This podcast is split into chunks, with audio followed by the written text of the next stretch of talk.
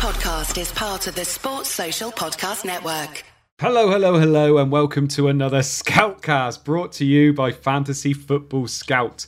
As always, you're joined by me, Andy, FPL mode, and we are also joined by the ever um, word uh, name on the screen, Seb. How's it going, Seb? You're right there, buddy. yeah, your name was on the screen for a little bit, so I thought I'd better mention it. But uh, how's it going, Seb? You all right? Oh yeah, oh yeah, little L, little L. Yeah. Seb and L. Took the Um, yeah, I'm good, thank you, my friend. How are you? yeah, not too bad, thank was you. Not too weird, bad. We're, we're both on why. red, both on red arrows, though.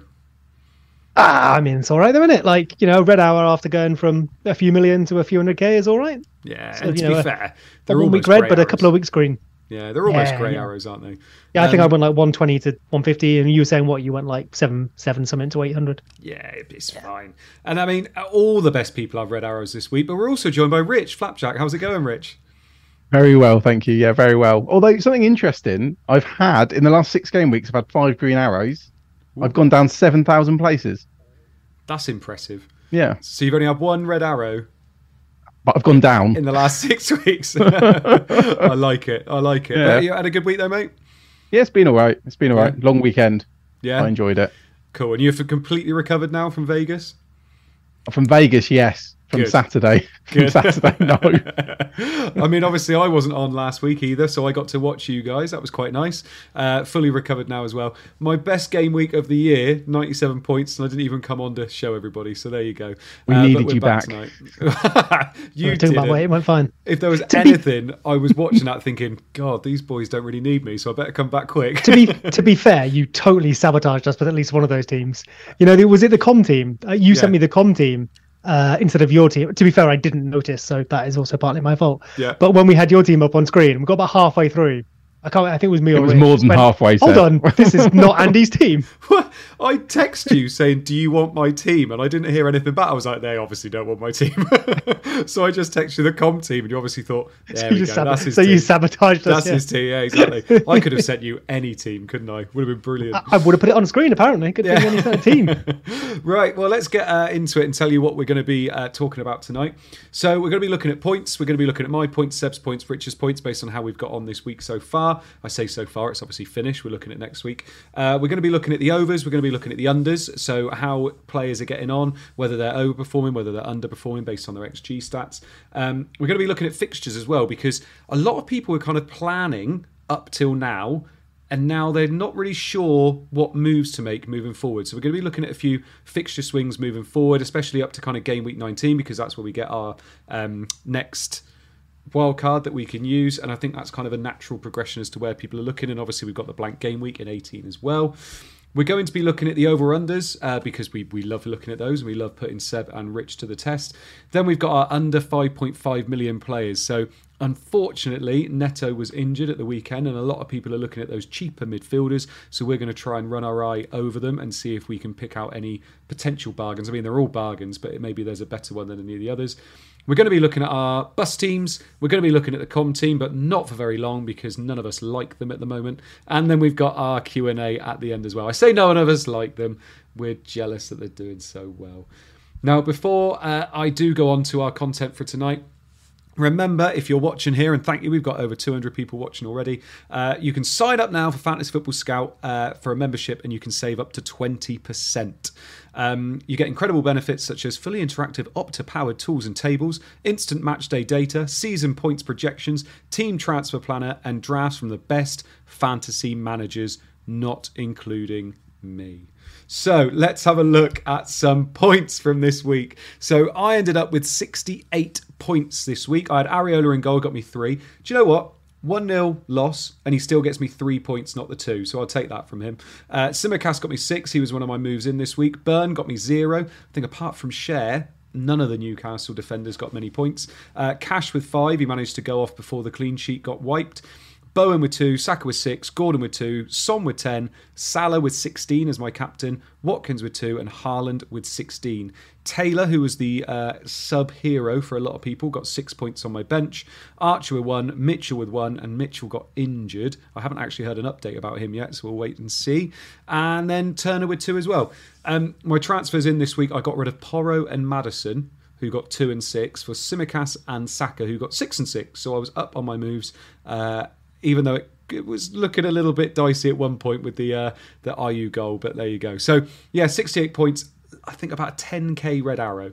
So I will very much take that in a week where I spent most of the week thinking I have no points. So I've done okay, I think. We'll take 68. Um, but speaking of points with a lovely green arrow, Rich, talk us through your team because you've had some successes there, I would say. Yeah, I mean it was wild card, so True. and it wasn't a huge green arrow. I got so I got seventy three points. I mean there was one. Th- uh, I was basically between two different drafts, hmm. and I went for the one that got less bench jam because my other variant instead of João Pedro, I'd have had Lucas Digne. So then Mbeumo, who was first sub, would have come on. But I did get Charlie Taylor off the bench. So Yeah, so Mbeumo, 13 points first on your bench, and Pedro came on with 15 minutes to go. Yeah, and they'd already, Brighton had already used four subs. But I mean, one of the things we knew with Pedro was he's gonna always he always comes on. I actually looked at the last time he was an unused sub, and I mean it was when he was at Watford. I think it was against Man United. Sure. Yeah, it was, it was something. It was a ridiculously long time ago, but Yeah. I did think maybe I could get a little lucky there. But I mean, I'm happy. I've got so yeah, Areola in goal got three points, which was a couple of points less than Pickford because Pickford did get booked. That's the other thing I haven't mentioned. Depending on my transfers, I think my old team actually outscored this team. Um, but yeah, Cash got five, very lucky. Tsimikas got six. Charlie Taylor got six. Wonder goal, the new Kieran Trippier. Son with 10, Salah 16, Palmer 2, who looked very impressive, put up some good numbers as well. Saka with 6, Haaland 16, um, Pedro, as we mentioned, he, he cameoed, and then Watkins got 2. So yeah, 73 points. Obviously, we didn't mention, yeah, Gabriel got benched, but Yeah. Yeah, that was kind of unexpected. I missed the whole fun earlier in the season with Saliba and Gabriel because obviously I went elsewhere Yeah. with Rico Lewis, but now I'm locked firmly in. I, saw, I, I saw a lot of people complaining about the Gabriel jam, like people getting Gabriel obviously to come out and Taylor coming in. But to be fair, that clean sheet was like if Gabriel would have played, you got the six points anyway, wouldn't you? So That's the thing. I mean, it would have been six. You'd imagine six points minimum for Yeah. Gabriel. I Yeah. think obviously there were people who'd because one of the reasons I had Taylor uh, on my bench is because I couldn't afford like a better fifth defender. I had to Yeah. go for Maguire for my fifth defender. So I mean that was one of the reasons as as well. Um, and obviously another thing I was glad about was that Trippier. You know, I bought him when he started hauling. I sold him, and this was a fixture I was very worried about with no Trippier. yeah, it was big time. But no, I think you've done well. To be fair, mate. I mean, two questions very very quickly. Where's Rico Lewis? if there was a leak, I, I would have considered it. Also, part of buying Maguire is I could move to Rico Lewis if an opportunity presents itself. I like it. So the door's still open for him. And uh, Potentially, I do miss Walker though. Genuinely, I like. Uh, it's a player. The one player I regret selling is is Kyle Walker. Always like important it. to have a route to Rico Lewis. That's Yeah, exactly. FPL rule number one. Yeah. and uh, second one, and I mean, I'm going to ask Seb the same question later on. Um, in hindsight, was it a mistake benching Mbeumo, or was there no chance at all you were going to start him? So with all my drafts, Mbeumo was always just stashed away Nice. first on the bench. I mean, I'm I'm really happy West Ham at home this game week. That was always planned. Yeah. And obviously, I think I think it's game week 14. I think it's Luton, but that, I think that's when everyone was going to be piling in. So I just wanted to be able to keep him, stash him away on the bench. So I don't see a world where I'd have played him. If I if I was going to have to play that player, I'd have probably gone for Mitoma. Yeah. I'm being totally honest. I thought you were going to ask about Pedro, but no, you go straight for No, no, no. I, I, I kind of get, I kind of got the Pedro move to be perfectly honest, and he's most likely going to play this week. And then obviously you've got him, which is quite nice. It was, it was more the Mbeumo being first on the bench there, but Chelsea away. Chelsea have been good defensively this year as well, haven't they? Yeah, and the thing with Mbeumo, I mean, you look at any model and it, you know, Mbeumo's right up there, hmm. like ongoing, and you can just see why. I mean, we mentioned it before, haven't we? But obviously, 90 minutes is minutes are better than we thought. The penalties, the set pieces, Brentford are pretty good, Yeah. and and he's cheap. So yeah, I wanted to minimise transfers. So I mean, it's cost me points this week, but at least down the line, and also he dropped in price as well, Yeah. just before he did that.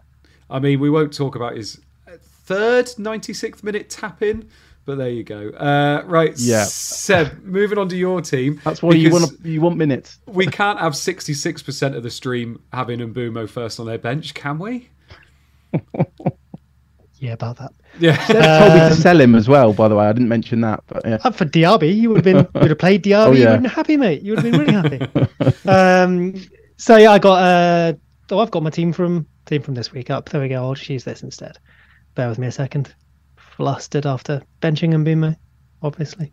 Yeah. Um, so I played David Raya in goal. Um, clean sheet, fair enough.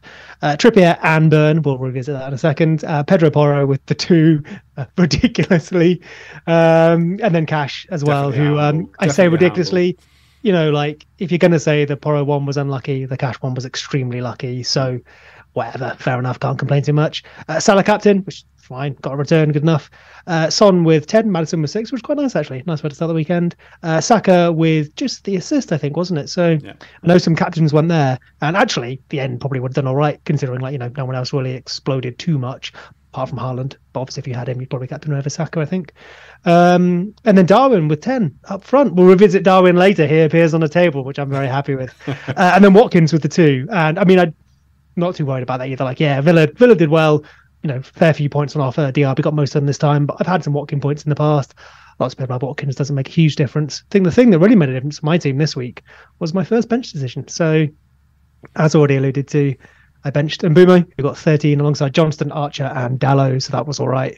And yeah, if you look at my team, I think there's a really obvious misstep that I was quite cross at myself for. Like as soon as basically as soon as deadline passed. Now I think I showed my team about three times last week on various streams and stuff, and never really even questioned it. I don't think.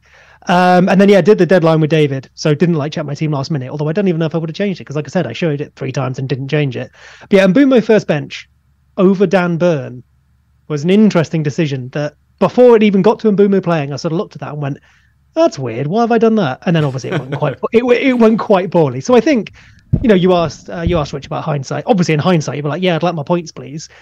It also would have been entirely expected for Mbeumo to come away with that for two points. So I don't think it's like a 13 point decision, but realistically, double Newcastle defence away at Wolves versus Mbeumo, penalties, minutes, as Rich said. I'm not sure that was a clever decision. I'm a bit cross I made it. It was a bit careless. Reminds me of, you know, the Gabriel one first week of the season when I just ignored you in the bar and didn't swap to Saliba. There's been a few careless ones this. So I think I've got away with, you know, being being up in 150k after some careless decisions. I get. I guess the other thing as well is obviously no Haaland, but uh, as you can probably tell from me talking, Haaland getting a couple of goals and assists, whatever, entirely expected. I'm not that worried about that. It's the Mbeumo one that has rubbed me, and um, I think it actually cost me more places in terms of because of ownership. I think that that that position that uh, that that decision cost me more position than uh, than Haaland. But uh, but yeah, so that is me. Yeah, and some people might, you know, be watching this for the first time and looking at it thinking, "Oh, Seb's on a red arrow. He doesn't own Haaland." Not owning, you've obviously not owned Haaland for three weeks now, for three Yeah. game weeks. Um, you were where when you sold him?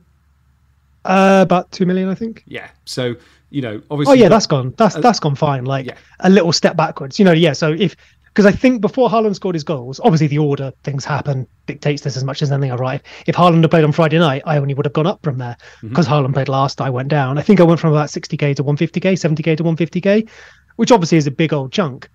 But I've also gone from like two mil to 150 without Haaland. So you know, it's net up. So can't complain. Shan't complain about that. Yeah, lovely stuff. Right, let's have a look at some overs and unders then. So these are the players on the over table that are overperforming based on their XGI so far, and very, very interesting. And obviously, probably because of a bit of a hit this week, uh, Watkins appears top of the table at the moment. Um, so he is overperforming his XGI by uh, 3.68, which is quite considerable. Hwang is next with 3.23. Pedro Neto, who's obviously injured for at least two weeks, I think it is, is next with 3.03. Uh, Sufal, Lyle Foster is on the table as well. Son also on there, but we know probably one of the best finishers in the world, so 2.79 he is. Uh, Alvarez, Trippier, Awoniyi, who is back, by the way, as well, came on uh, this weekend. McTominay, Diaby is on this list too. And then Nunez, who's also on there as well. So Nunez is there as an overperformer, which uh, we don't normally have him on here. Um, I'm going to start off first, uh, Rich. I'll go to you. Um, Watkins, top of this list. Oh my goodness, owners and captainers must feel so unlucky because he put up the numbers against Luton, didn't he? I think it's only really the captainers that would feel hard done by because he I mean he was basically I think he was around about I think he was over 100% EO at some ranks. Yeah, So yeah, I mean, if you captain, yeah, you do feel hard done by. But I mean, looking at this, I mean, the eight assists really stand out, and I think that's part of why he, or a big reason why he's overperforming, because there's Yeah, yeah. been some pretty low, um, like X XAs um, that he's created that have resulted in goals. You know, so I think a lot of that's expected assists, but I, I could be wrong. So I mean, if you've had him a long time, I don't think you can feel hard done by, particularly when he was, you know, at low low EO. Um, I mean, it, it is worth saying. I guess that's the best game out the way, isn't it? As in, Villa have got very, very good fixtures. Obviously, they're very, very good at home, very dominant at home, and that feels like the the banker. I think that's the only one people are going to actually look at captaining him, Yeah. captaining him in. I mean, the next game, obviously, they're they're away from home, and then game week twelve, yeah, that's that's a pretty good home home game as well. Um, but I don't think home to Fulham's quite as good as home to Luton. No, exactly. And I mean, Seb, you know, Richard just said they, they've just played their best game of the run. Obviously, this got a nice run anyway. But Diaby's also on this list at 2.23 over over performing his XGI. I said not that long ago that I thought it was just a bit of variance in Watkins will obviously do well, Diaby blanked. Probably the next week, Diaby's going to do well, Watkins will blank. Obviously, it happened this week. It it does seem like whichever one you've got, you just kind of hold the one you've got, don't you? Yeah, I mean that seems reasonable. I think anyone who wildcarded recently could have three, as in a defender, and then Diaby and Watkins. That'd be fine. Would have got some nice exposure this week. Although I think the reason some people don't have three is because you're probably aware you want to get away from those three in the next couple of weeks. So it's obviously booking transfers, transfers, which is reasonable. Just a couple of points as well to make on this, which is uh, relevant uh, relevant to Diaby and Watkins as well. When someone appears on this list with a large number of assists, generally that can be at least somewhat explained by the fact that XA, as in Opta's XA expected assists, which is what we use here at Scout in the members area, doesn't include, for example, shot rebounds. And it doesn't include things like winning penalties, which I think Watkins has done too of. So you could probably take a couple of assists away there, or a couple of XA away there, as it were, and he would still be overperforming, but it would be a little bit closer. Also, we saw him score a hat trick in a match where he had under one XG. So obviously he's going to be boosted to the top of this. Um, I've also extended this to needs to have made five appearances now. So as of this week, they need to have made five appearances and average at least 45 minutes per match. So there might be some people who have played less than that do or don't appear on here, but it's still very small samples. But just trying to, you know, improve our, our base sample so that the numbers on here are a bit reliable. And of course, you know, every week we always say this: someone like Son on here. Sure, if you think Watkins is a good finisher, so on and so forth, good finishers appearing on this list is expected we call it expected goals, but it's kind of almost like average return from chances, if you know what I mean. Good players should be better than average, should appear on this list. Which brings me to Darwin Nunez. Oh, That don't! I was just finish. about to lead you into this. Oh, I go on then, do it, do it, do it. do it, do it, do it. I want to go. I, I want to go again. I want to. So- I want to get my flowers. Seb.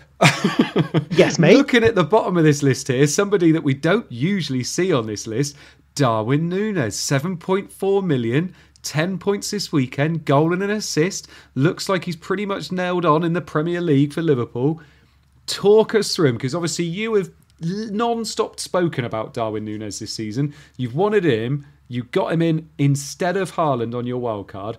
Talk to us. Should we all be getting Darwin Nunez for this lovely run? Well, you know what, Andy North? I hadn't even noticed that Darwin knew Nunez, Nunez was at the bottom of this table, but gosh, isn't that a surprise?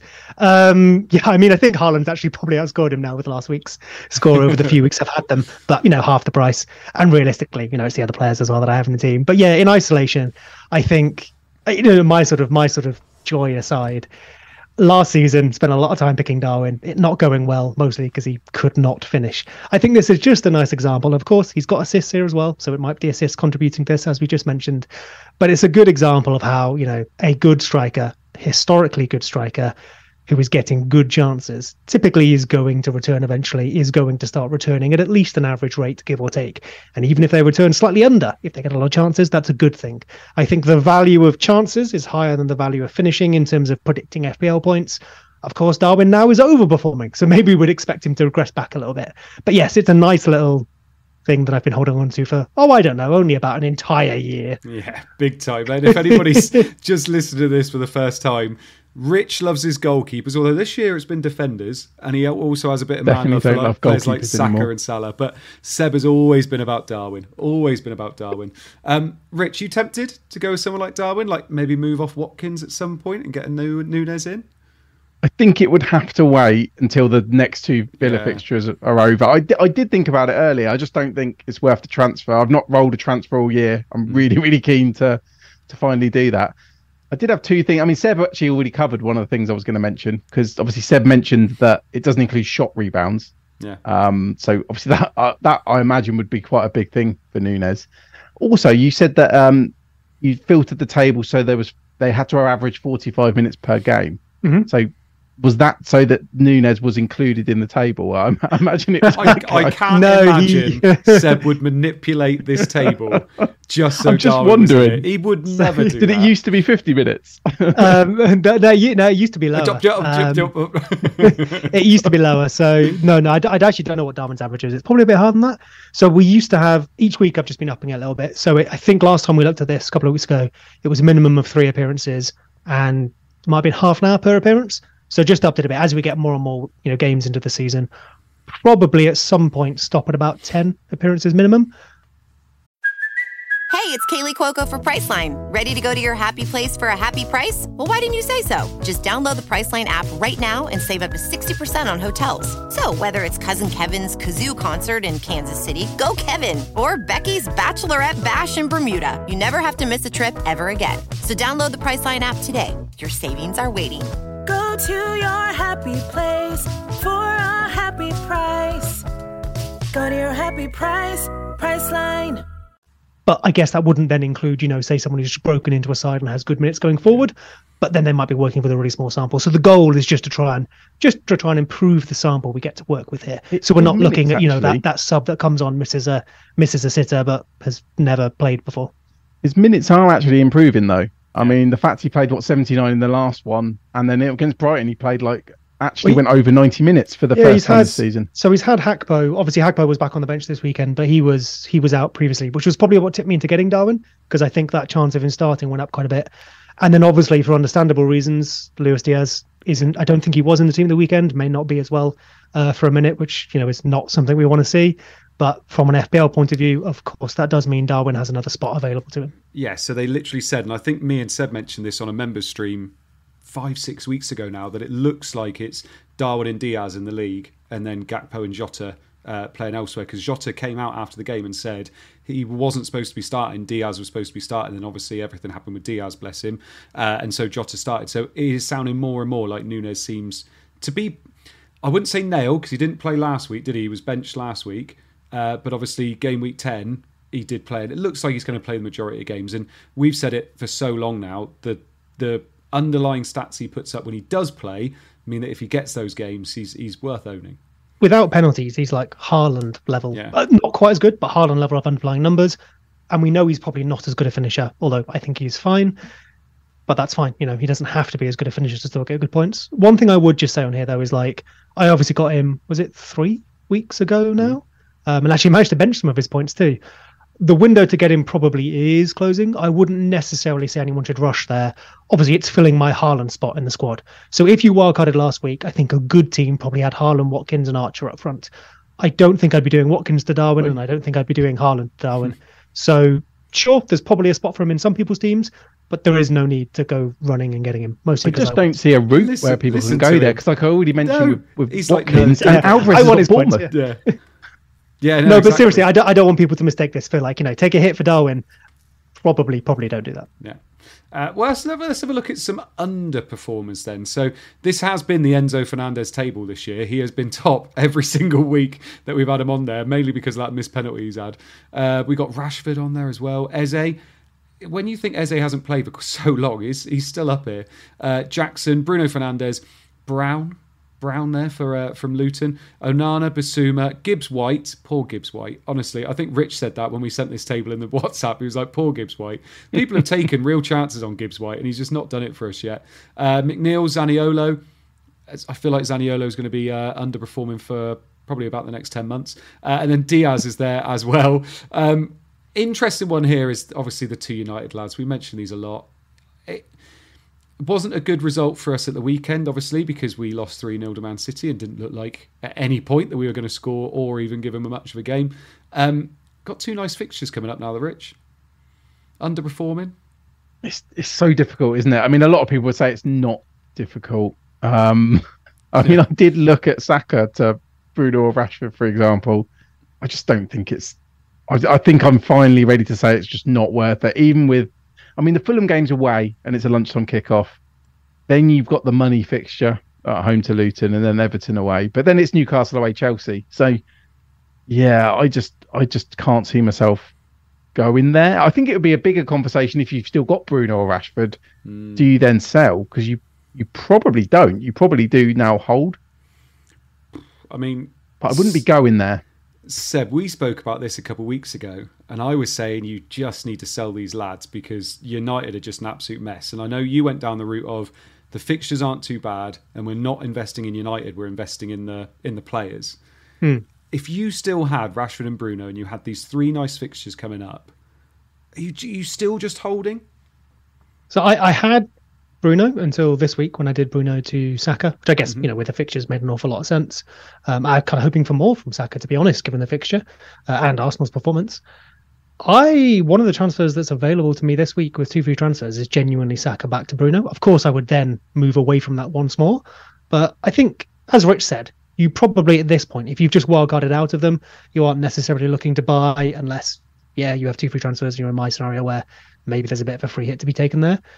But if you do still own one of them, especially Bruno, minutes, penalties, I think better, yeah, better underlying numbers just than than Rashford here. I think you don't sell just yet. Like Especially get, if you get held those through get the that City good game. fixture.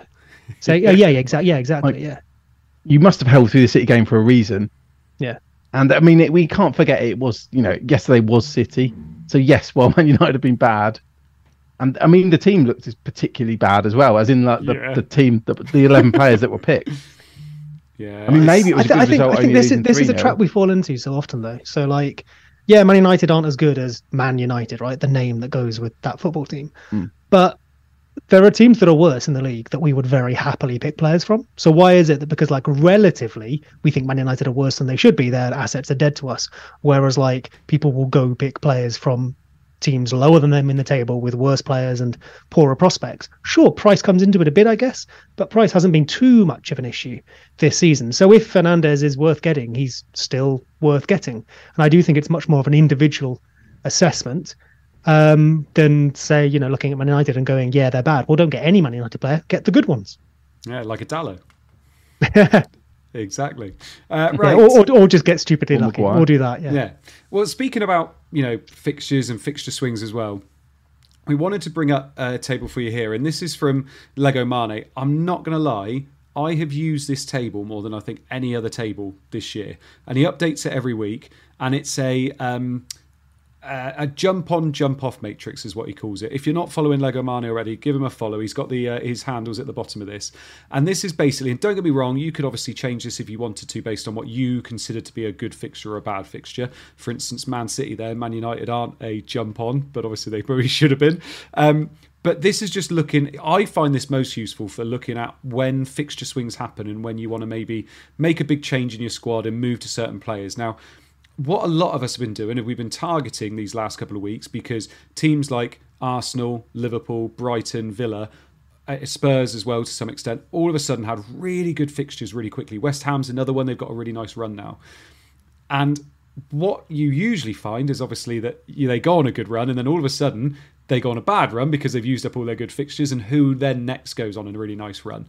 Now, what I wanted to do was just try while we got Seb Rich on here is just say what is the next kind of run that you're looking at? When is it that the players you've got at the moment, their good runs run out, and you then have to start thinking about another team? Now, we have to make sure that we think about the fact that there's a blank in game week 18 with Man City and Brentford. And then there will potentially be a double in game week 20. We're thinking that's when it's going to be. And obviously, Man City in particular have some nice fixtures just before that and after that. So, Rich, if I go to you first, is what is it that jumps out at you when you're looking at this jump on, jump off that you're thinking, yeah, I need to make sure that by this point I'm investing in some of these players or I'm ditching some of these players I've already got? So without jumping too far ahead, which I probably am here, for me it's because we haven't got that long to that blank in 18. So Yeah. I, my eyes immediately look at game week 16. City have Luton, Palace, then they blank, then they've got Everton, and then maybe Sheffield United is a is a double game week as well. Mm-hmm. So that's why I mentioned earlier. I'm I'm a bit annoyed at myself that I didn't keep Walker or go for a Gvardiol Yeah. because yeah, I mean obviously this week's a good time to get for a Man City player because you've got Bournemouth one fixture, but really the time to get on them is going to be game week 16. Yeah. You're probably going to want to look at. I mean, I don't know if De Bruyne will be back yet, but you'll almost certainly want one defender. I'm sure we'll have discussions about Ederson and Flekken. I mean, that's going to be coming up. I reckon in the next three or four weeks that that's going to be quite a hot topic. Yeah, it always is. like almost certainly, if De Bruyne is not back, then I think people will go for for Alvarez. Obviously, then you might have Haaland. Sorry, Seb. You might have Haaland. You might have Alvarez, and then Archer, for example. Mm-hmm. So in the blank, would you want to play Archer? So then you might have something about your third striker. But yeah, the main thing on my mind now is City. That's where I want to roll this week. Yeah. I know that's jumping really, really far ahead though. I d- mean- it creeps up though. Like and like you said, it, it- it's maybe stashing a player on your bench that you just know you're going to want later on. Now, don't get me wrong, injuries happen, and we've seen it a lot this season already. But Hmm.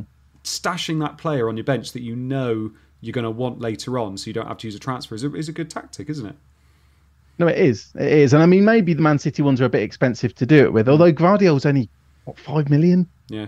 for example? And I guess we're going to be coming off Villa players pretty quickly. As in, I mean, some people might hold into the Bournemouth in 14. So Yeah. maybe that's a good point where you'll move that, to that Man City defender.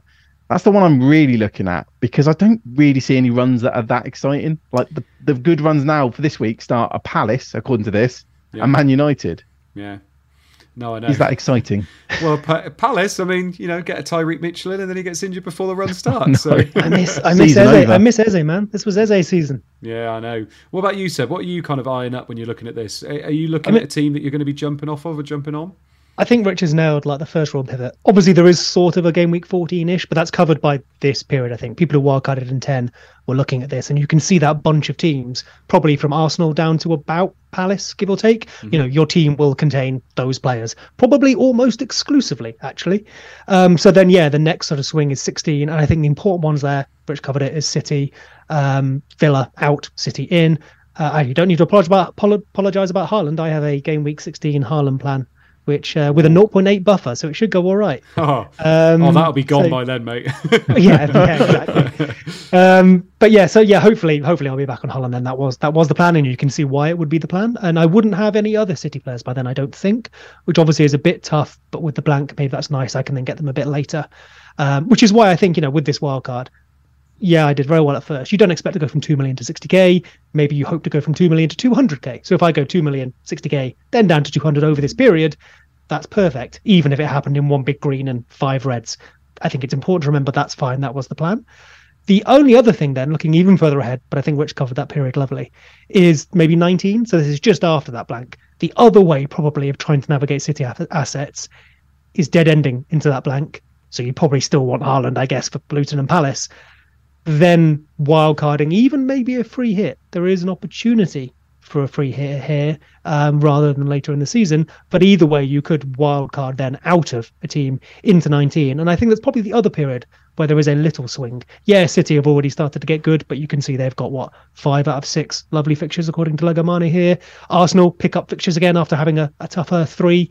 Maybe you drop from Liverpool to accommodate that if you just look at those how those fixtures are spread. And then some cheaper teams. There's Villa back in there, Brighton. Spurs are okay actually throughout this, but maybe there's a bit of you know Maddison, Son, defender. I don't know um, negotiation. And then the other team I'd love to shout out here that we haven't mentioned yet is Chelsea. Now that does ah. start in 16. I was going to do that one. Oh, done. well, over to you then, my friend. Over to you. No, no, no. Go for it. Go for it. Yeah, from No, game no, week please, 16. please, my friend. We talk too much. Over to you.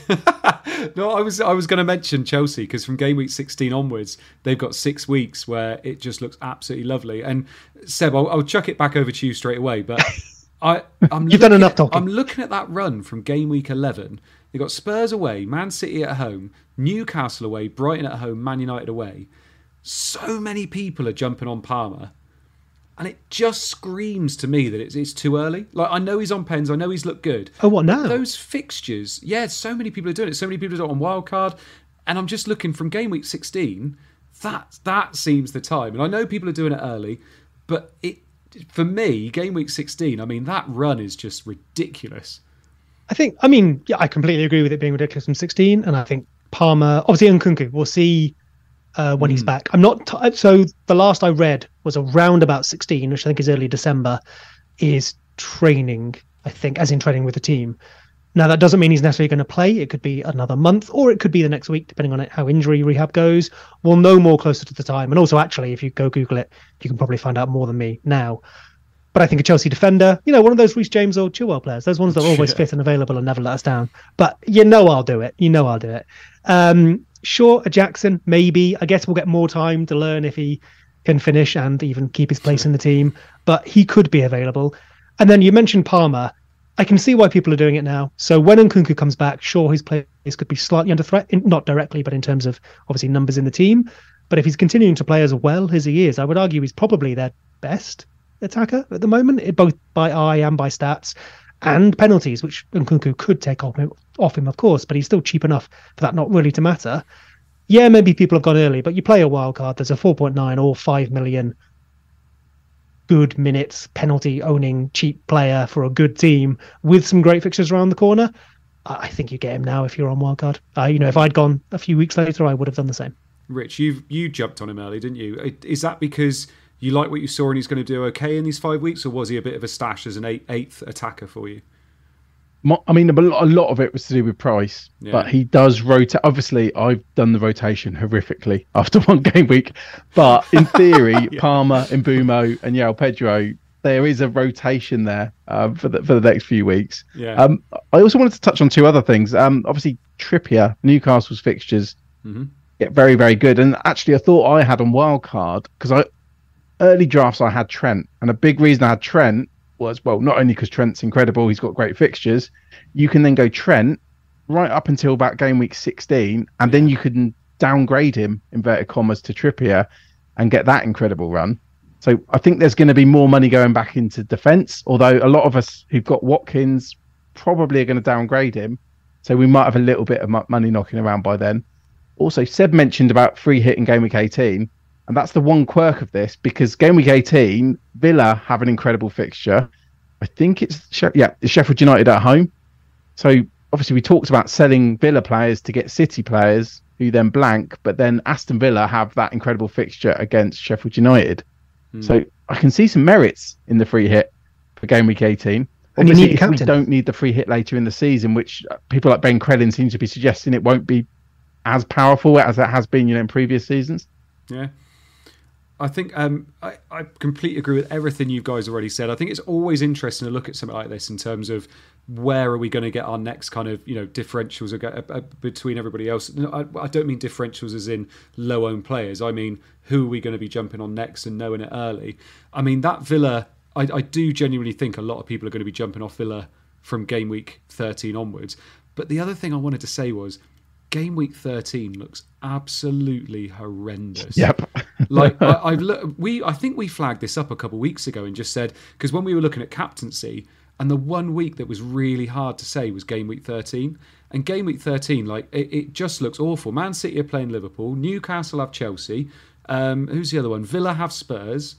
And you're looking at it thinking who the hell are we going to captain? Like I'm, I'm just looking at that team and thinking where are my points going to come from? And I mean, Brighton have Forest away, which could be an okay one in terms of having players for it. But I mean, I'm going to be playing Archer at this rate. He's got Bournemouth at home. I think I yeah, that was another. Genuinely, it was a small reason for Pedro Yeah, over over over Archer, who, funny enough, did actually get benched this week. Um, they both well, they both did. yeah, Um, but yeah, 13 was a funny one because every wild card I looked at, I then ran it through planners, and every time I got to 13, I was like, I've done this wrong. And then, then, then obviously, when I actually looked at the fixtures, it was like, oh, there's not really a way to do this right. yeah, As in, really, all you can do is have like a cheap third striker who you hope's going to play. I think some Palace players like you went for yourself. Um, you had Bowen as well. Mhm. Don't know. I guess you're going to hold him, hold him that long. They've got okay fixtures, but there's no one with like a, a home banker fixture. I think the closest is Spurs against Villa, yeah. and I, I don't really see it as a true banker. It's just one of the better home fixtures for a, a decent team. If you had a free hit that week, who would you captain? So you can pick any player. Yeah, it's not nice, is it? Probably Son or Haaland. Yeah, I mean Haaland. But Haaland's against Liverpool. home. That does seem a bit silly, but it I'd is be, at home. I'd be tempted by an Arsenal player, Brentford away. It's just who though? Like it, I mean, it'd be Saka, wouldn't it? It's being away though, isn't it? It's, it's the away element to it. It's a really really tough week. Like genuinely. Yeah. So I almost feel like you week. don't. In a way, it's so bad. I almost feel like you don't need to plan for it. Just Well, accept that it's going to be it's going to be was, crap. That was my next question: is how much emphasis do you put on game week thirteen? Do you just accept it's probably going to be a low week? Everybody's probably going to have a low week because the people that own the big scorers from that week are probably going to be very low owned anyway. So do you just ignore it, probably roll, and just build after that? If that makes sense. Funny enough, looking at the jump on, jump off, that's the time you'll be well jumping onto Arsenal. You've got the Brentford game you mentioned, or Burnley. And jumping off Burnley have got like home to West Ham, home to Sheffield United, away to Wolves. So maybe that's a week for someone like Charlie Taylor. Like just yeah, I know. Lyle Foster. Um, honestly, he's a good jump off route for not only Pedro but for Nketiah as well. If you get if you get Lyle Foster in thirteen, who's got West Ham at home, Sheffield United at home, and then Wolves away. Yeah, it, honestly, it's one of the ones that's it's not been ruled out. It's not been ruled out, and I don't think Nketiah owners would have ruled that out either. I think he was ill this weekend. Yeah. Um, Rich has just mentioned him there, by the way. Shout out to our boy Praz, getting Nketiah in and obviously getting his hat trick. Absolutely beautiful. And he got a lot of stick for going Nketiah as well. Oh, And obviously, the best way to do it is to uh, shove it back in their faces when he gets a hat trick. So well done, Praz. We all I love was you. I was so happy for him. The only thing I was upset about because I was I messaged him when they got the penalty, and I was honestly I wanted Nketiah to take that more than anything in the world. He held it as well, didn't he? And then it got taken he had off the him. ball. Yeah, Yeah. he had the ball. That's that's that all I wanted because because he's so lowly owned, it wasn't gonna like affect affect rank, Yeah. but it would have been. I mean, it's memorable as it is that he got a hat trick, but if he got four goals, It's brilliant. Reminds me of a certain uh, Pookie getting a hat trick. Anyway, let's. Uh, he didn't captain. He didn't captain Nketiah though. So No, that's all, all right, mate. All right. Um, Just right. saying. Let's move on to uh, the under 5.5 million uh, players now. So we're seeing a lot of good value come out this year, and we're seeing a lot of players that we're very surprised have done as well as they have. Quite a few on penalties as well. Now, obviously, you know, Seb especially has moved off Haaland, has got kind of money to spare all over his team.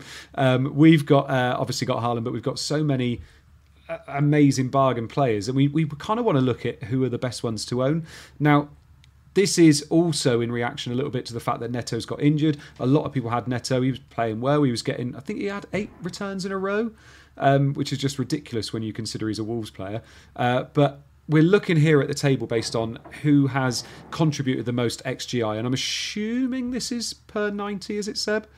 It is indeed, yeah. Yeah. So Palmer's at the top, 0.84 per 90 for XGI, which is pretty good. Uh, Pedro in second, obviously on penalties. Hwang, McBurnie, uh, McNeil, Decordova, Reed, uh, Enzo Fernandez, who was obviously top of the uh, the uh, underperformers as well. Uh, Cash, Doucouré, Morris, Cunha, Souček, Elanga, Eddie Nketiah, Zaniolo, um, and then Edouard at the bottom there. Now, we've already mentioned Palmer a little bit here, but the fact that he is getting 0.8 for 84 XGI per 90, we've already mentioned he's passing the eye test as well. He's looking good. But Seb, we have just mentioned there, haven't we, that by the time his fixtures are looking very, very good, there is a certain Mr. Christopher Nkunku who's kind of just going to be kind of tapping us on the shoulder and saying, maybe not. Sure. I mean, I think we need to reserve judgment on that until we A, know he's fit, and B, have some sort of idea how that tactical makeup can I work. comment on that really quickly? Because I because I read somewhere that I think it was similar to what Seb had that he was going to be, possibly be back on grass like early December. Yeah. I think any predictions that he's even going to get any minutes, it's more likely. I mean, if he gets some minutes, you know, by the end of the year, as in 2023, I think that would be above expectations at the moment. Mhm. I think we have to just Yeah. eliminate him from thoughts for So now, because that would be like what game week 21 off the top of my So head. Palmer's- Nine, 19 is turn of the So year. So, yeah. Palmer's pretty Okay. nailed them. So yeah, I, th- I mean, we've got long enough to find out, right? So yeah, like like like Rich said, what I'd seen is that you know back in training, but with a bad injury, that is still a long way away from in the team, probably.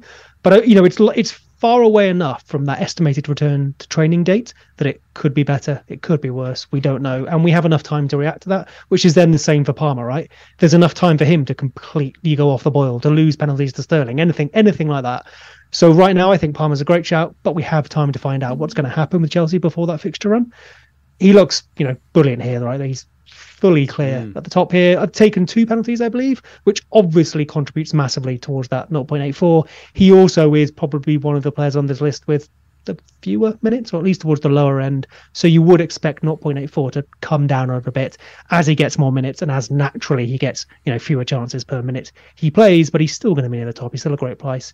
And playing for a team that you would say that, you know, it's possible he keeps getting chances because this is a team that will probably generate chances. Uh, João Pedro on penalties as well. So, you know, he's near the top. Goes to show that penalties, great. Minutes, really great. Hwang Hee-chan as well, I think is an interesting one. I guess if you had Neto, you know, and you like Wolves, there's there's another Wolves player there for you. Worth noting that he's pretty clear in terms of goals and assists return on this list, but obviously only third and quite significantly in third, you know, closer to the middle of the pack in terms of uh, XGI per 90, which I think goes back to that overs table we showed, right? He has been, inverted commas, overperforming. Either that's because he is brilliant at turning those underlying numbers into into the things that matter, or he's got a bit lucky. Probably a bit of both. But I think it's worth just keeping that in mind uh, for him. And then I think the last thing, just before I throw it back over to you, Andy, that point out here is this is midfielders and forwards uh, under 5.5. I And a obviously, defender, is there a defender in there? Who did I miss? Matty Cash. Ah, well, I was going to say I took defenders out because obviously when you talk about defenders, a cheap defender is often a lot cheaper Yeah. than a cheap midfielder or forward. But what I wanted to show is the, the, the cheap attacking options in our team so that you can accommodate like a Haaland, Salah, Son, Trent, Trippier, whatever team. Also with Neto out, there's some direct replacements. But apparently I'm also recommending Matty Cash. But hey, look, he's doing well compared to midfielders and forwards. Those are some nice numbers. Yeah, big time. And I mean, we've got to talk about Eddie Nketiah at the bottom there, Rich. Uh, five goals. Got obviously got a hat trick of the weekend. We know somebody that owned him. Uh, is he somebody we should be looking at? Because Arsenal's fixtures aren't too bad. Obviously, this week's not too nice, but they're not too bad after that. Jesus out for a little bit. So is is Eddie Nketiah kind of a, a short term punt? I- I think I should just quote what I saw Praz say on Twitter earlier. That Yeah. I mean, he plans to bench Nketiah this week against Newcastle. I mean, maybe he won't, but you know, he's he's looking at that option. Which, to be honest, I think I, c- I can understand. You know, it's a tough fixture. It's away at Newcastle as well. Um, then they've got a good fixture, and then Jesus might might be back. Yeah. So I think he actually advised people not not to buy him. I bet Um, he did. I bet he did. Yeah, I know. It's like it's like said with Darwin all over again, isn't it? Yeah, it is. It was They're like said with. Darwin again. I mean, I mean, yeah. I mean, I wouldn't be buying ahead of Newcastle away. You know, either you've got him or you don't. Um, Yeah. If you've got him, I can understand if you play him. I can understand if you bench him, but you're not going to be bringing him in this week. Yeah. Not for the Newcastle away fixture, anyway. I mean, maybe there'll be some news that Jesus is going to be out longer than expected. And obviously, scoring a hat trick is only going to be good for your your expected minutes. I don't think there's going to be any doubt over his minutes. You know, going Yeah. into the Newcastle game, for example. I, st- I still I still doubt the fact that he's going to play every game, even when Jesus is out. If if if if Jesus, unless Jesus is out for longer, like we get news of that, I think you go nowhere near him. If you picked him last week, fabulous call. Take your points and run.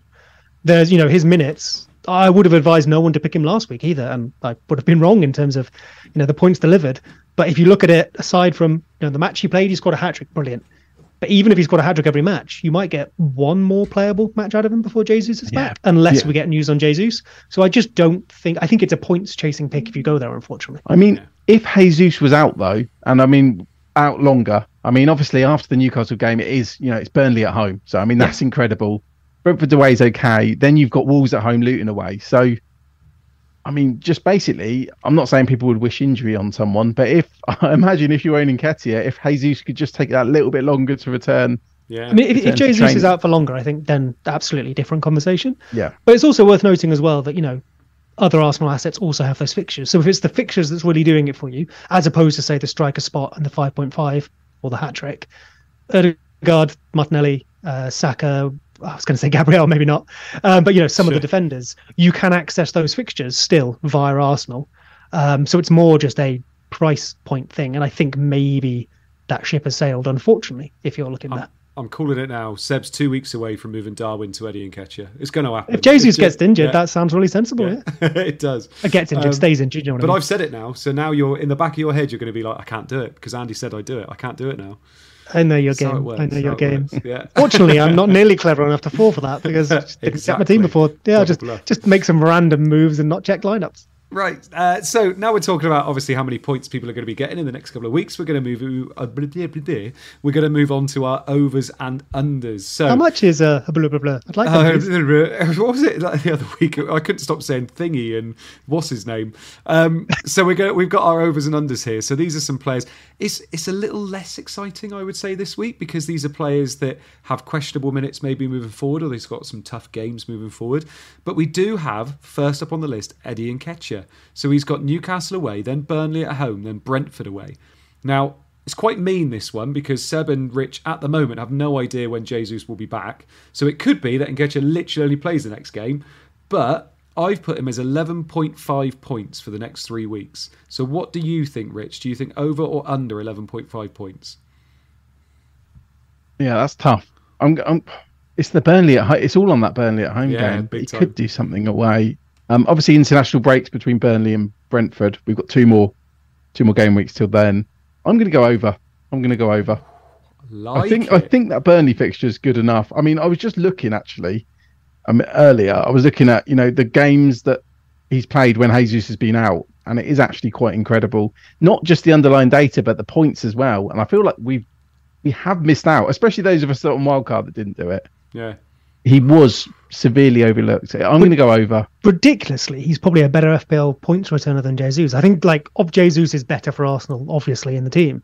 But in terms of FPL, if you could choose one of them, you'd maybe rather have Nketiah be the starting striker because he does seem to be more of a goal threat than Jesus. I love the over and unders because it, it like uh, you you both taught so much logic, and then this comes on and you both go, actually, like he could be really good. and you start like convincing yourself. I love it. So, so to what be are you fair, I think I think it's always like the three week horizon, right? Because we obviously, you know, the main argument for Nketiah. Oh, I'm going under, by the way. I think he, you know, Jesus, according to the FPL site, which is all I've got at the moment, Jesus is back for Burnley. So even if like he loses 20 minutes at the end, nothing against Newcastle. He's got to get so what nine, Trust- ten points against Burnley. site.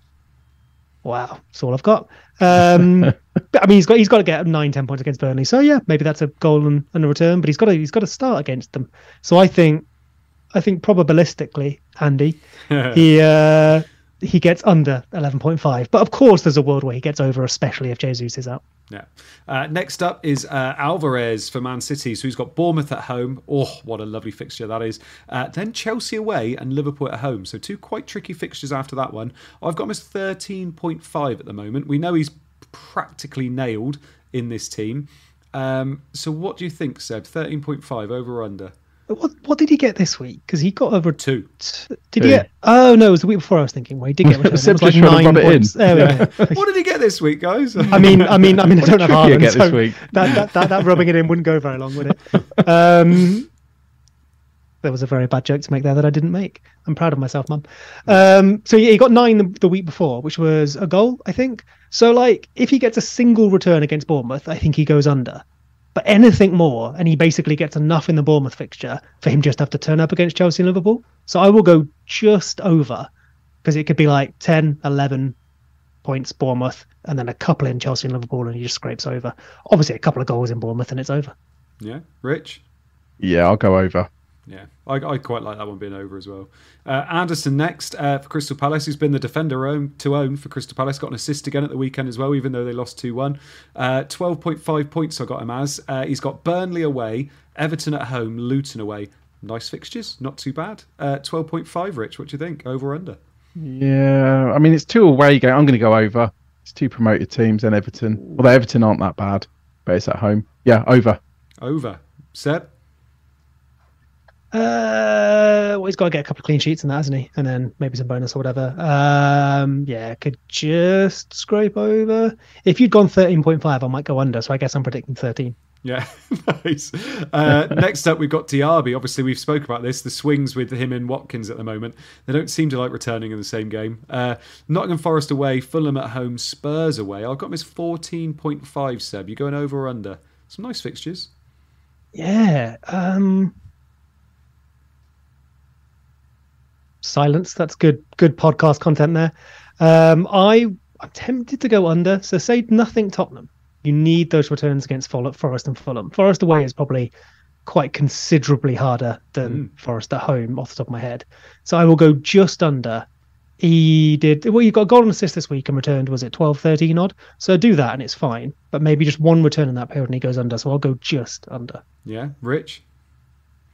He got quite good minutes this week after I'd He did. holes in them and things I said. I did backtrack a little bit last week. Um, and that's for someone in the chat said I, I always say I like every player. And I, I- look what happens when I don't. Um, exactly. I'm, I'm going to go under. Under.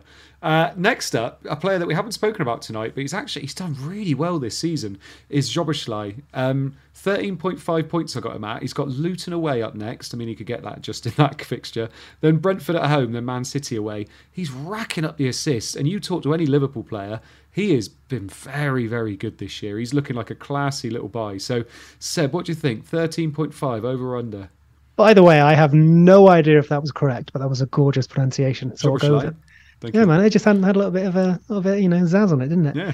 Uh, he's probably like been Liverpool's player of the season, right? Yeah. And obviously, you know, away from FPL, in terms of how he's made that team work in the midfield, and especially going into like kind of the eight role. I mean, he's wearing number eight, but the eight role as opposed to sort of inside ten winger, number ten in in uh, in RBL, and and I guess before that as well. He, he had, to be fair, he had played deeper before that when he was in Austria, but obviously that's not been for a while. So I think it's impressive how quickly he settled into that team, mm. how quickly not only he's worked for that team, but how he's made that team work. I think he's made the biggest difference to Liverpool being better this year than than last year. And with all of that said, I will go under because I think he is playing the eight, not 10. 13.5 is decent here for someone who can probably hope to get one, maybe two assists in that period. So I think as an FPL asset, you could go there and you could do brilliantly, but I think there are better Liverpool players available to us. As a real life asset, I think he's been fabulous this year. Yeah. Rich?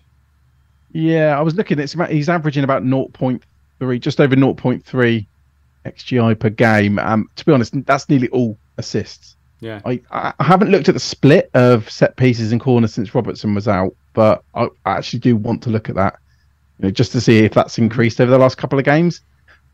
I'm going to go under. I, I mean, I do like him, but I think there's so many good midfielders, cheap midfielders on penalties. Yeah. I, he is Yeah, I, I, I'm going to go under as well. He is fast turning into one of my favourite players to watch. He's so good to watch. He's such a silky player. But is it fun for FPL? No, no, no. Well, that, that I- yeah, I'm just talking about yeah, players. as in, I get what you mean, them. yeah. Um, and last one, someone that I think I might have seriously gone too low on this, but it's all about minutes. Evan Ferguson. Those fixtures. I mean, Everton away, Sheffield United at home, Forest away. I've got him as 11.5 purely because I have no idea which fixtures he's going to start or not.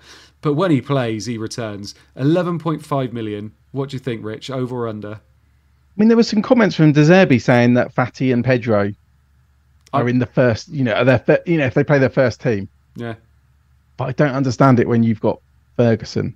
Who's so good when he plays? He is, but he oh, he, he has played 90 minutes once. I was looking at his minutes very closely when um when I, when they were on four subs. I- this is a tr- really tricky one. I suppose it would. I'm going to go over because I guess he's going to score a goal across the three games. Yeah. I'm going to go over, but it doesn't feel. I don't feel confident. I mean, it could be That's the problem. literally the range of outcomes here could be three points up to you know 25. He's really tough one to do. Honestly, when I was doing this, trying to think of a projected score for him was so tough. Seb, what do you think? Over or under 11.5? I think Richard's right when it, it comes down to minutes, doesn't it? If he gets the minutes, he gets the points. And I think with I don't I don't know when Welbeck is back, um, and I won't check the FPL site this time. Um, so I think with Welbeck out, yeah, Lallana I suppose is an option. Although I think realistically, João Pedro and Fati are the competition. Worth noting as well that De Zerbi did criticise João Pedro a lot earlier in the season, and so if he's now saying Pedro, Pedro and Fati are his first choice, Fati also hasn't played all that much. They did start in in Europe when I guess they needed points. Was the criticism was that when he said he needs to learn the system? It, to I that can't sure- effect, but it was it wasn't just system, was it? It was like our possession stuff, which obviously is a big part of the system. Yeah. But it was an individual like criticism of his performance as well, not just like time. I think you know, is he just doing? I haven't heard these comments, but is he doing a similar thing with Ferguson? I know he got He got a return. It was a goal, wasn't it, at the weekend? Yeah. But literally all I saw was like a sofa score rating. But with a goal, he was still like under a seven, which is a surprise. You know, goals boost you up a lot on those apps. So that suggests he either wasn't that involved or maybe didn't link up that well. So massive clutch at straws, but maybe that's where De Zerbi's coming from. But I think just with Welbeck out, you probably do get the minutes. Even if you get 20 off the bench, we've seen Pedro get points from that. With those fixtures, I think you get over 11.5. If he gets like 90 in those all, all three, you could probably double it. Yeah, yeah, exactly. We I- comment quickly on because I know we talked a lot about well, obviously Brighton attackers, and obviously Welbeck is out, but then Lallana, uh, he was out injured. Mhm. He didn't play any minutes in Europe, but then he started at the weekend. So I guess while we've got Welbeck out, now Lallana's there that can play, you know, in the ten. yeah. So there is that little bit more competition. So I guess Welbeck being out is not as big as we thought because Lalana is now back. If that I think makes him, sense. him coming straight back in though is because, as you say, Fati and Pedro got Europe, and it Mm-hmm. has like Brighton have rotated a fair bit. I have not paid the level of attention that Luke may have done to, let's say, City in the past. So uh, there's probably smarter people than me out there for Brighton, but it seems to be a decent pattern that you know the people who are going to start in Europe in the week maybe don't start the weekend and vice versa. Obviously, assuming tactics and uh, you know minutes and everything and injuries allow that to be the case. There is no Europe this week, but again, I think there is next week. So worth just keeping an eye on. You know, if you're thinking about these sort of transfers, worth keeping an eye on those minutes alongside the injuries. Yeah, but I think the thinking was because, like you alluded to, Fati's obviously very new to the team, isn't he? He, you know, he's not been there the whole season. So, and I think there's a lot of thought that he's been eased in, so he wasn't going to play two games in a row, whereas Pedro has. I mean, Pedro had started two league games before then. So I guess the point just is that Lallana's muddied the waters a little bit. He, he's muddied the muddy waters, the already muddy waters. I, I, I feel like it- It's no longer Ferguson water, just mud. reminds me an awful lot of like Foden in terms of I, I always wanted to own Foden for the last like two three seasons, but I could never pick the right time to own him if that makes sense. And it feels the same with Ferguson. Like I just feel like I want to own him at some point. But knowing when to own him, is in like when he's going to get that run of games, is so tough. Like it's a bit like said with Darwin. Like you know, it's that player where you know if he gets a run of games, he's going to do really well. But trying to pick when that run of games is going to be is really tough. But Ferguson, if he, if you knew, like Seb said, that he was going to be starting all those games, you'd put him at twenty point five, and you two would be debating whether he gets those points. Like Yeah. he, he is such a good pick, but only when he's getting the minutes. When I you think- get to that price point, though, there's so many other options because you get to the six million and Yeah. you've opened up a whole load of strikers who are actually then then the strikers are on penalties as well. Yeah, yeah. Um, and obviously the previous you know slide you shoot showed with the you know overperformers at low. The, the penalty takers were there basically. You didn't see Ferguson appearing on a, on a table like that, but you do see the penalty takers. So yeah, I think once you hit that six million, it's also not as easily benchable. I don't think. Yeah. And you've got you know you've got 4.5 million striker available to you. Spending 1.5 million extra is very different to spending like you know 0.5 for you know Foster or 0.8 for Pedro.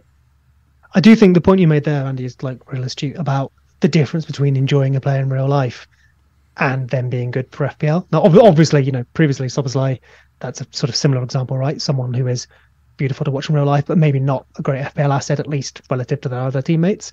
And Ferguson, similar. You know, you mentioned Foden. Every time he played, you'd be like, "Oh my goodness, he's so good," and he could be so good for FPL. I, I, I want that, but it, yeah, I guess it's important to recognise that you wanting it doesn't necessarily manifest it. What you need is you need Ferguson to start getting 90s very consistently and predictably as well for him to co- become an FPL asset. In the same way that you know, if you were picking Foden in the past, you probably were gambling on lineups every weekend more than you should have done, even if when you got it right, the points did come. yeah, exactly. He was Right. also Foden was a captain option before Haaland was around. And now you're not going to pitch, reckon? captain. I guess if you knew he was starting, yeah, as in if you knew. you I go mean, De Bruyne, wouldn't you? Like that was always the before Haaland, City were De Bruyne and then Aguero. Or I mean, I think they were all. I mean, you could captain Mahrez, you could captain Sterling. I remember triple Yeah. captain in Foden. I, think Mahrez feel like Foden- before there was a talisman up front. Mahrez yeah, was I- always that you needed an injury and then a double game week and then he was gold. That was always what I remember yeah, with him. I, yeah. I just think you wouldn't captain another City player now with with Haaland there. But I feel like there was a genuine debate before. Um, oh, if, if, I- if you mean as in like if he was in, yeah, okay, fair, yeah, fair enough. The Haaland is just default now, yeah. Right. Let's move on to some teams, boys. Let's move on to some bus teams. Uh, Shut up, shut up, you two. yeah, so I want to talk so about classic City. this is. Oh, I know. We, we, maybe we Mate, could do a separate pod about that. Aguero- We'll so- about We haven't done Aguero. I remember. I think I think it was like 20, 2016. I remember Aguero and Jesus rotating. I remember wildcarding. I think it was wildcarding. Wildcarding into both of them because I was just like, ah, screw it. I can't pick it. I'll have both of them up. I'll get points somewhere. Yeah.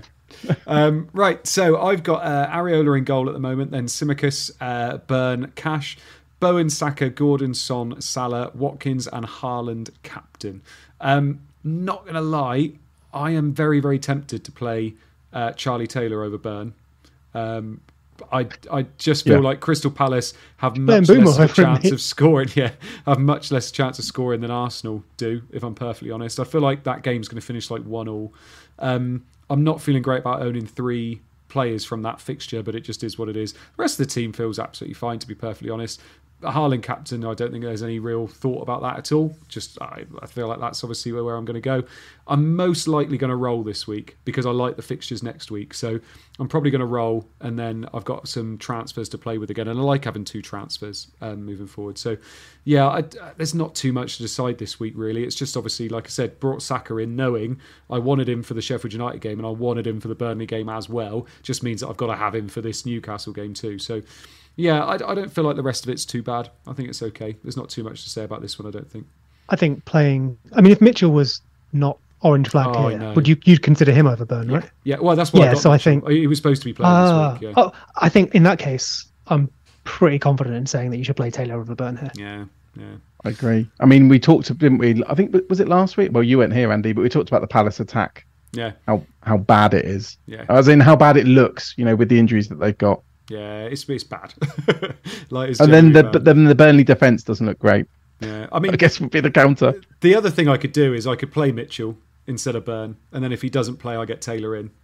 That's a good shot actually, Yeah, because yeah, he's he's very unlikely to get minutes off the bench. yeah, famous last exactly. words. Yeah, so we'll see. I'm glad your I'm glad your dilemma's about as excited as mine. oh, it's a weird week. It, this week Yeah. is weird, and then obviously game week thirteen going. That's going to be the worst one.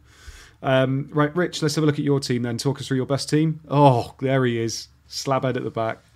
Yeah, yeah. I mean, this is this is my team. I'll read out quickly, and then there's two mild dilemmas. Um, so Areola in goal, Cash, yeah, Maguire, and Tsimikas. Um, then I've got Palmer and Saka, Son, Salah, Haaland captain, and Watkins. The two dilemmas are: Do I play Charlie Taylor over Harry Maguire? So obviously Taylor's at home to Palace, Maguire's away at Fulham. I'm leaning Maguire at the moment. I'm, I am still. I think that's partly because it would be hilarious if Maguire scored, but then again, it'd be funny if Charlie's Taylor scored two in a row as well. Um, and then João Pedro Palmer. That's a that's a dilemma. Obviously, they're both penalty takers. They both got good underlying stats. Yeah, That's a real pickle. That one. I know who I, I, would I, play. I, I the whole plan was to start. Pedro, but I just need to have a good think about it. I think I'd, I'd start Pedro personally. I don't know what Seb would do. I feel like Pedro's Just going to I start I- that game. I was looking to see if we might get a lineup, but it's Fulham Man United, isn't it? So, Hmm. for what it's worth, I'd definitely start Maguire over Taylor. Um, I mean, it's, it's minutes, isn't it? If Joao Pedro was starting, you'd play him over Palmer, wouldn't you? Hundred percent. Yeah, So hundred that's- percent. so Although. I, I guess after what Mbeumo did last week, uh, and and seeing Palmer's stats, you know, against Brentford, I mean, and Pedro's on penalties as well, though. Like, I don't, I think, I don't think, I don't think it's like. So your Mbeumo decision, I think, was fine. By the way, it was mine that was stupid. Yours was, you know, Chelsea away entirely fine. I think it's similar here, right? Tottenham away is even if Palmer's good, is a tougher fixture than Everton away, and I think Joao Pedro is not so much worse, or Brighton on so much, so much worse than Chelsea. Brighton probably better than Chelsea attacking wise. That I think it makes sense to start Joao Pedro. So it's just the minutes call, and if based on what we just discussed a minute ago, there is maybe there's cut midweek. Sorry, I don't know. I know uh, there's Brighton not. haven't got a game. Yeah. Oh, I think I think João Pedro starts, mate. Didn't start last I think, I weekend. think he does. if So that do I. Ferguson criticism is real, I think there's a real chance because the Lallana probably doesn't start again, right? That was probably because Fati and João Pedro needed benching. So you're probably looking at what I said this last week, I know, but you're looking at two from João Pedro, Fati, and Ferguson. So I think you've got a good chance. Yeah. To be fair, so I actually I did change my team slightly um, bef- before I sent the screenshot because I just thought there's less aggro if I've got Pedro benched. Um, but yeah, I'm I'm I'm pretty sure if I'm confident in the Pedro star, I'll I'll do it. I guess it does then become you know Palmer's probably going to get 80 minutes plus, so it's if 80 minutes plus of Palmer against a risky you know 65 minutes of Pedro's Yeah, that's better. fair. But I- but then Pedro does have more actual goal threat. You know, you know what a s- and scenario this do is. as well. Sorry, Andy. After you. I, I was going to say Brighton do as well. Like Brighton will put up more XG in 65 than Chelsea will in 80. I would have thought. You'd have thought so. Well, they did look, to use an Andy Martin word, quite leggy um, against against Fulham. Although Fulham were destroying that game, they were just you know, wasting time, making it ugly. It was like nine minutes stoppage time in the second half, when there probably should have been about twenty minutes. Um, All, all Chelsea have to do is claim handball for a penalty. It'd be fine, right? Um, I mean, I think that's that's the worry with both of them being on penalties. I'm not ha- unhappy playing either. I'm definitely going to roll if you know, if if first sub Hall, you know, Halls. It's nice to have the dilemma to have to make. Yeah. So Let- yeah, I probably will start Pedro Maguire and, and roll Haaland captain. Yeah, definitely doing that. let, well, let me. I mean, I was going to plug the rate my team, rate my team uh, machine, but uh, I'll do it anyway. I'll pretend you haven't made your mind up. I think this is a good exa- good example of a time that you can use those because we're like, oh, will João Pedro do this? Will Palmer do that? Blah blah blah blah. I think an objective view from something that is incapable of being anything other than objective can be really helpful here. And if, for example, your predicted points for João Pedro and Palmer are close, well, then it's been no help, and you should go with your own preference. But say, for example, one of them is predicted to return like one, two more points or EV than the other, I think it's pretty clear that you should pick that player. So I think at times like this, something like break my break my team, uh, which is the predictive model, I guess, in the uh, members area, is worth using to help with these decisions. Yeah. Uh, personally, I yeah, I 100% would play Pedro over Palmer myself, but that's just me. I'm surprised Um, everyone in the chat saying it as well. Maybe Pedro Pedro's not as hated as I thought. It's because I said it. I'm a trendsetter, mate. uh, and Seb, uh, look, talk us through your best team as well. Sure, sure, sure. So I have Johnston in goal this week over Raya, Burnley away versus Newcastle away. I think that makes sense. Uh, Arsenal at home for Trippier, so he starts with Dalot and Cash, and Mbeumo plays, yay. Uh, with Salah, who's my captain, I have Son and Maddison against Chelsea, which I guess this is an example. They both returned last week, so that was probably more than expected.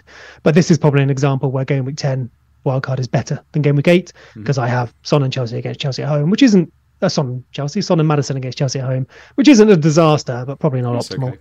Saka away at Newcastle, which is fine. Uh, Darwin vice captain, imagine, um, and Watkins as well up front with Raya, Archer, Pedro Porro, and Dan Burn on the bench. I think the starting eleven versus the bench is pretty obvious here. There are no decisions to be made. So the two things really are: I have two free transfers, so there is a transfer to be made, which could obviously improve this team quite like the idea of Tsimikas. Part of the plan to get Haaland for 16 involves Tsimikas, Son out as well, and Watkins up to Haaland in 16. So I could start those moves early, depending on you know if it improves my lineup for this for this week, which it probably does with Luton away.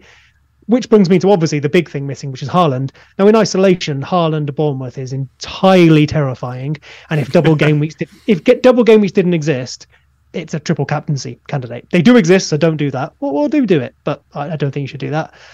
But I mean, Salah, Luton away. So yeah, teams who have Haaland and Salah are probably eating real good this week, right? Yeah, maybe Darwin gets a few points too, but yeah, that that's the team you'd want. You'd want Haaland and Salah. But in terms of captaincy, of all the weeks for Haaland to have Bournemouth and that to be terrifying, you'd like Salah to have Luton, really. So I'm not as scared as I could otherwise be, especially considering as well, you know, this this gambit was over a few weeks. This is Haaland's last ridiculous fixture for a while. So hopefully, even if I, you know, I'm 20 points down this week on on that captaincy swing, I think there's a chance I could claw it back over the next few. So I won't be grabbing Haaland.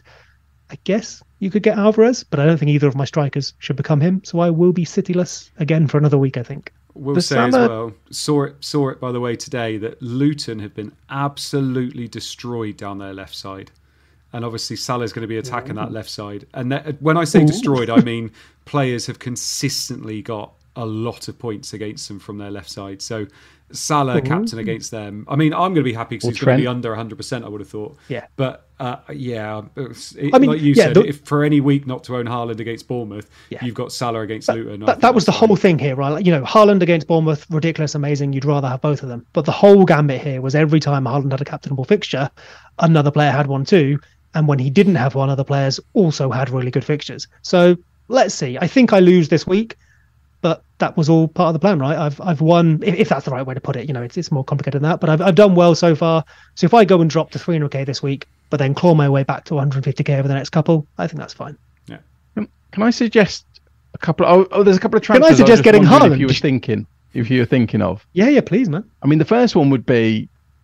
Actually, there's loads, but I'll, I'll concentrate on two. There's Um, the first one would be: Would you consider because your team does look good this week, as in it's very startable. If we Yeah, it's all right, there's a there's the a couple you you haven't got that. Haaland. Um, I mean, have you considered like bringing in Flekken for the obviously the blanks coming down the line? Nah. Blank then possible double. Okay, He that wants one's Edison, a boring mate. one. He wants No, I like the. I mean, I do want one Edison. Yeah. I like the Johnston Raya, and for the Brentford fixture in 13, I need Johnston to cover Raya. So I like the Johnston Raya rotation um, Okay. for now. And would you not rather have Tsimikas than Dalot? He's or- mentioned Tsimikas, I think, hasn't he? Oh, you did mention Tsimikas. Yeah, I'm So not. pro- well, no, worth mentioning again, um, and worth confirming. oh, that was for Porro, and then what? And then you'd bench Trippier. So yeah, yeah, I think so. Um, yeah, worth confirming that you weren't listening to. I think that's you know probably probably I about was- the I was just- about the same just as 50% I listeners make loads of as well, so changes, mate. Representing, yeah. All the No, I you think. Uh, mentioned. yeah, have you? Have But you didn't mention considered- Submit. You don't have Haaland. What the? Um, yeah, no. So Tsimikas is so part of that game week 16 plan to get Haaland would include Tsimikas. So obviously at some point he comes in, or another cheap defender if Tsimikas doesn't have a place anymore. I think Tsimikas makes sense this week. It would more be for who? Um, Porro definitely an option. Then bench Trippier. The other one I mentioned a bit, I guess, a bit earlier in the pod, which was you know Bruno Fernandes back in for Saka, and then back out again. It's doable, but I guess I'm tying up a lot of transfers there, so it's probably not that sensible. Will you have Trippier when you get Haaland back?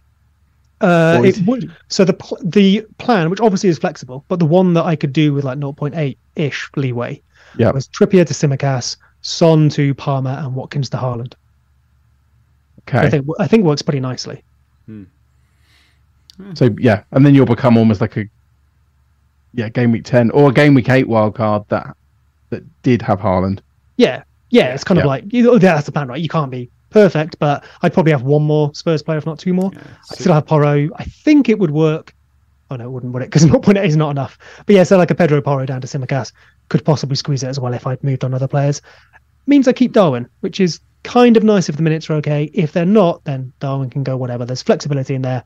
And it's obviously only three transfers over about five weeks, so there's a there's a bit of leeway in there as I well. look at your defenders, and your that that even your worst defenders mo- more expensive than most of mine. Yeah, That's true. Right, let's have a look at some uh, community team then. So the community team, they're doing well, lads. They're doing well. I mean, they're they're beating two of us still, uh, which isn't nice. They had a 75 points. They've ro- risen up to 410k. They had Areola in goal, Cash, Pedro, and Burn. Diaby 13. Ooh.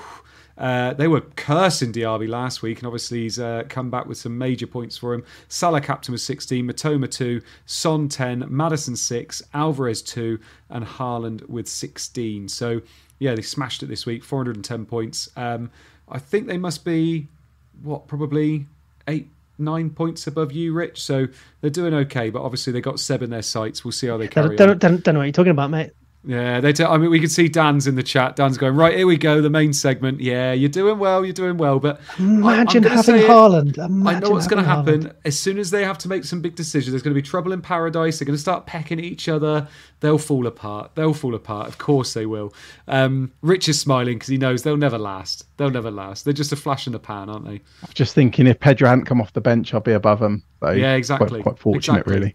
And if I hadn't made really bad decisions this year, I'd have been above them as well. So. oh, bless him. But uh, oh, they got two free transfers. If, so if, as if well. Dan's in the chat, what, what what are you thinking with your two free transfers? Asking for a friend.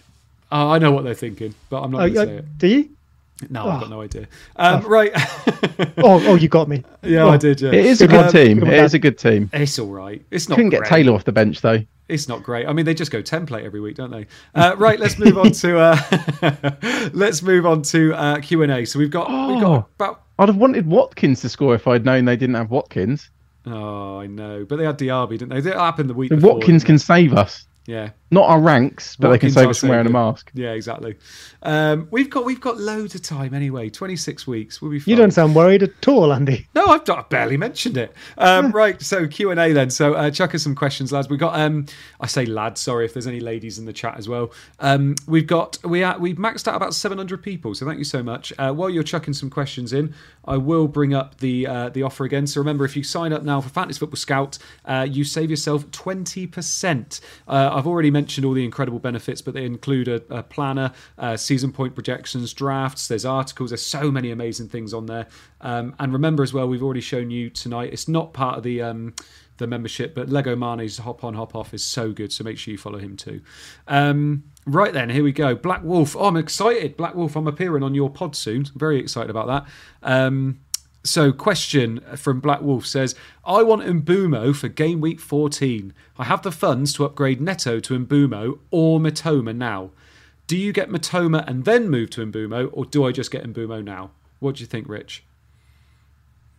Do you get just get him and then bench him? Yeah. Do you know what? I was thinking about this earlier, not for my own team, but I was just thinking like generally, like if someone had the money for Neto, because it really it's the only player people are confidently selling, hmm. or maybe Ward-Prowse.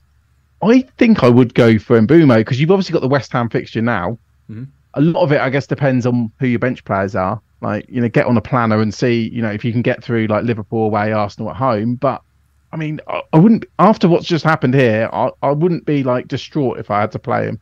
Yeah. Distraught, distraught might be the wrong word. Like Saturday, oh, Saturday I've got to play Mbeumo. season over. But yeah, I think I would. I think I would just go to for Mbeumo, and that's trying to take bias out of it because I know there was a big points difference this week.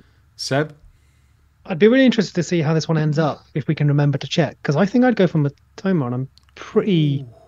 pretty But then, how would you get think- Mbeumo? Would you just have Mitoma? And you just for go two to weeks? Mbeumo. Yeah, I think like so it's three weeks where I think Mitoma outscores Mbeumo by more than four and probably quite a bit more than four. So I know this isn't quite how it works, but if you need to take a minus four, then you know you've bought yourself it, which is not how it works, right? You know you don't get those points then give them away or whatever. That isn't a transfer isn't necessarily worth four. I think smarter people than me have worked out it's worth about is it like one point two or something over the season. Something You definitely like don't get those points if you bench him, do you, Seb? Thanks, mate. Appreciate that. No but worries. um, Yeah, Seb. But yeah, I think yeah, minute, minutes and minutes and penalties from Mbeumo is obviously attractive. But I think those fixtures from Mitoma are so much better that you go Mitoma, then you go on Mbeumo. And I would imagine, again, if you were to stick it in a model, I'd imagine it would agree because it feels like, to use that word, it feels like optimizing that spot. And and the only thing you're doing is trading one transfer for it, which I think is what those transfers are for. I think if you have two free transfers, yeah, I I can see more argument going for Mitoma. But if you've only got one, and you If need you've got a the transfer more 'cause he's pressing injured, thing in that's your where squad, I'd probably yeah. go Mbeumo to save the transfer down the line. Yeah, I, I think I'd go in Mbeumo as well. Uh, Thomas says, "Are you Game of Thrones or Breaking Bad?" Seb, Uh, Breaking Bad, I'm sure it's the same as everyone else, just because of how Game of Thrones ended, right? yeah, Rich. Breaking Bad. I've ne- I've never watched Game of Thrones. See, Breaking I- Bad, I watched. Genu- Um, genuinely don't bother because like you just know you have a unsatisfying ending coming. I'm I'd too say busy read the watching books. deadline Don't streams bother to be- by- That's, that's not Sorry, my wife. what? Yeah, just just don't start. It's not it's not worth. Exactly. finish. You know it's going to be a disappointing end. Um, Sahil says, uh, "Do I keep or sell Gabriel?" Rich. I think you keep and bench him this week. Uh, yeah, because we've not discussed him at all. I think I think keep and bench this week, and then I guess reassess next week. Seb. I've got some doubts in my mind about him, but he can wait, can't it? Yeah, I think what Richard said is fair. Yeah. He also rose. He rose in price, so Yeah, that that kind of helps. It gives you a little bit of a buffer because you know if he drops, it doesn't affect anything. true. Did you just laugh at Rose? Huh? Okay, just me. Fine. Hey, Andy. Move on. No, Yeah. no, no. He rose. There was I a- laughed because he did. He, he went up, but obviously didn't play. It's crazy, isn't it? Um, Xander, Hilarious. Xander What's says, he thinking uh, about? Ra- Oh, I see. Yeah, he's he's dirty mind, isn't it? I was thinking of the flower says, when he- How do we affect it? So sorry, someone's got a serious Oh, question here, lads. All right. Uh, So awesome. Xander says, How do we effectively plan for a game week 19 wildcard? Do we sell Haaland early, even with the Luton Palace fixtures, to use the budget and then load up on Arsenal and City in 19? So I think. Sorry, I'll jump in there. No, Yeah, please do. Um, Yeah. So I think like so if the idea so your game week 19 wildcard, so obviously the advantage you have is a a fixture swing, and b you can plan for the blank in a way that a lot of other people can't because you can sell, for example, City and uh, Brentford. I think it is players. So Mbeumo, for example. I don't think you lose. I mean, you don't lose Haaland this week for Bournemouth unless you have a very clever set of transfers. I think. So after that, yeah, I guess you could because I wouldn't advise other people do because then they're out of wild cards. It's harder to rearrange, and you know the, the weeks in which you can pay back is is far fewer. Obviously, remember you know the game week eight wild card included a Son captain at first, which didn't come off, but you don't have that, for example, anymore. So I think yeah, you keep for this week, then maybe you sell because then you dead end in, into 19, into 18, sorry, and you get him back in 19, which is not a player that people could make. But I'm certainly not as um, up on it as I would be, say, a couple of weeks ago, for example, in a wild card. So I, I think you could hold. Be interesting to see what the rest of your squad is and what you can do over those weeks. But yeah, your main advantage is being able to dead end into 18 and then catch the fixture shift, which mostly includes City in 19. Yeah, Rich. Yeah, I think you. I think you approach it kind of similarly to how everyone else is, but you probably wouldn't have to think about like you know I've just mentioned maybe getting Flecken in, you know something like that. You wouldn't have to think about at all.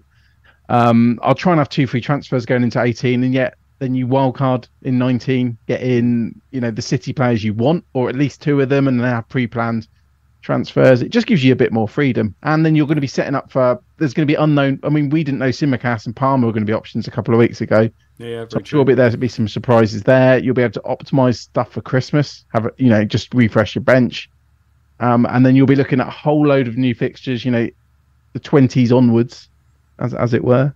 Yeah. So I, th- I think you don't have to worry about it too much. It gives you the the power to not have to worry. Yeah. Uh, right. Real quick fire ones just to finish off. Uh, Guy and Amin both say, uh, "What do we do with Udogie?" Rich.